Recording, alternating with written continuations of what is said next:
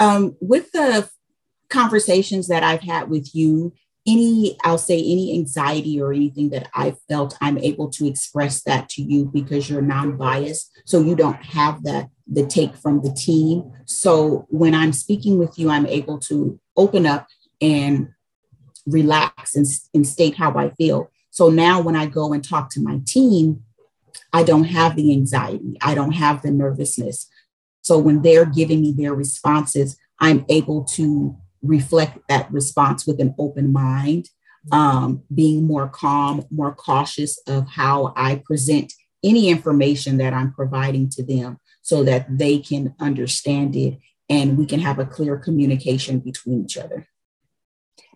How has your team responded to that change? Oh, great. they love it. They they uh they love it. Um open communication is really a big thing with uh, with me and something that I make sure that my team is aware of and I want them to be um, open as well. But they like that I don't uh, attack.